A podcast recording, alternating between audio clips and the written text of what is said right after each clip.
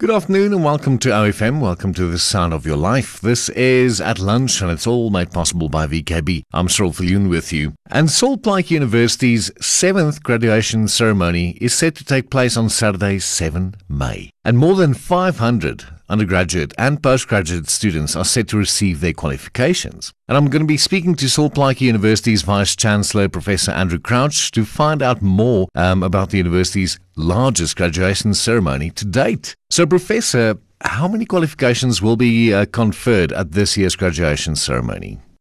There will be a number of qualifications awarded, BEd, BSc, BA, BCom certificate in ICT, diploma in retail management, a certificate in translation, just to name a few. We will have a total of 571 students that will be receiving the undergraduate and postgraduate qualifications at this upcoming graduation. Professor, are there any new programs that will have its first cohort of graduates crossing the stage? There will be a number of new programs that where students will be graduating from, the, uh, specifically in the postgraduate domain. The Bachelor of Education will be at honors in curriculum study, being one, postgraduate diploma in public management, some Bachelor of Science honors programs, particularly also to mention the Bachelor of Science honors in mathematical sciences. So, since this is now the first face to face graduation in two years, what makes this ceremony special for graduates and what can they look forward to? For our students, it has particular meaning in the sense that for many of them, they might be the first in their family to graduate from university.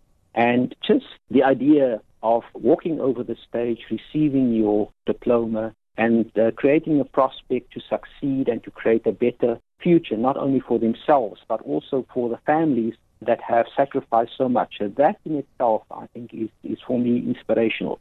From a point of meaning for the graduate, it's a pivotal moment in their lives. For Sol Plaatje, it's also a historic moment not only from the point of view of having its largest graduating class, but coming out of COVID 19, where so many sacrifices had to be made, so many adjustments. For us to once again have a face to face graduation is indeed special. So, Professor, lastly, I would like to find out from you if we look at the young scholars aspiring to further their education, what type of encouragement would you like to give them? Always be open to learning more and be a lifelong scholar. Uh, that's the first thing I would want to relay to them. Uh, they must also be reminded that this is just the start, really, of a long and exciting future for them. And to a certain extent, the university has provided them with a toolbox that will help them to make use of the opportunities that are presented to them on their future educational journey.